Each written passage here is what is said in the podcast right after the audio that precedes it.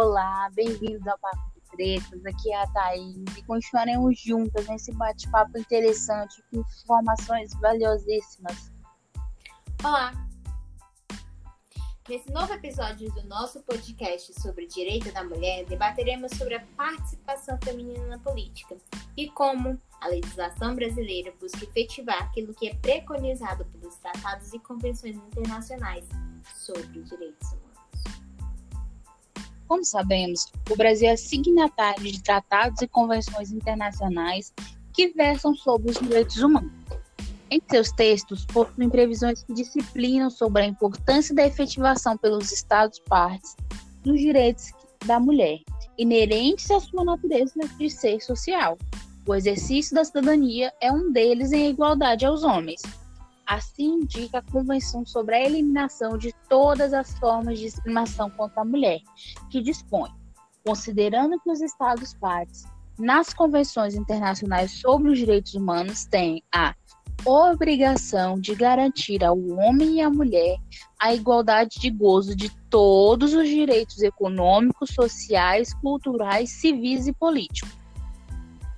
Ainda, a mesma convenção dispõe no seu artigo 1 que para fins da presente convenção, a expressão discriminação contra a mulher significará toda distinção, exclusão ou restrição baseada no sexo e que tenha por objeto ou resultado prejudicar ou anular o reconhecimento, gozo ou exercício pela mulher, independente de seu estado civil com base na igualdade do homem e da mulher, dos direitos humanos e liberdades fundamentais nos campos político, econômico, social, cultural e civil ou em qualquer outro campo.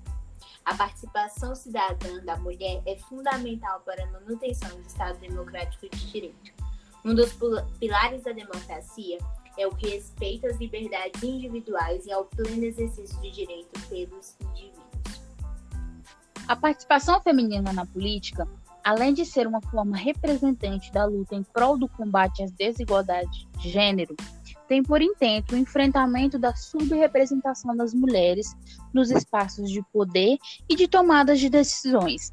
As ações promovidas em prol da evolução dessa temática estão associadas às dimensões sociais, culturais, legislativas, educacionais e institucionais. A Lei 9.504 de 1997 indicou a reserva, não exatamente seu preenchimento, de 30% das candidaturas dos partidos ou coligações para o sexo feminino nas eleições proporcionais. A chamada Lei de Cotas advém de um contexto internacional mais amplo. Meses antes da promulgação da Lei 9.100 de 95, essa lei ela precedeu a atual legislação, a que foi de lá de 1997.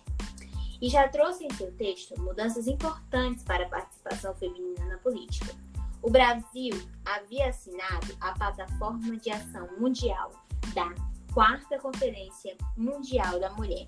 A resolução da Organização das Nações Unidas naquela conferência recomendava ações afirmativas para acelerar a diminuição das defasagens de gênero na participação do poder político.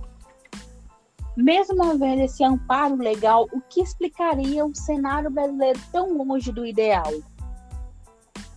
Apesar das importantes conquistas, as leis das eleições de 1997 carregou lacunas existentes na lei de cotas. As duas indicaram que o percentual de vagas a serem reservados para mulheres deveria ser calculado sobre o total das candidaturas que um partido ou coligação pode lançar por circunscrição eleitoral e não sobre a quantidade de candidaturas efetivamente apresentadas. No caminho para o suprimento dessa lacuna, a emenda constitucional número 97 de 2017 vedou, a partir de 2020, a celebração de coligações nas eleições proporcionais para a Câmara dos Deputados, Câmara Legislativa, Assembleias Legislativas e Câmaras Municipais. Com o fim das coligações, cada partido individualmente indicar, no mínimo, 30% de mulheres filiadas para concorrer ao pleito.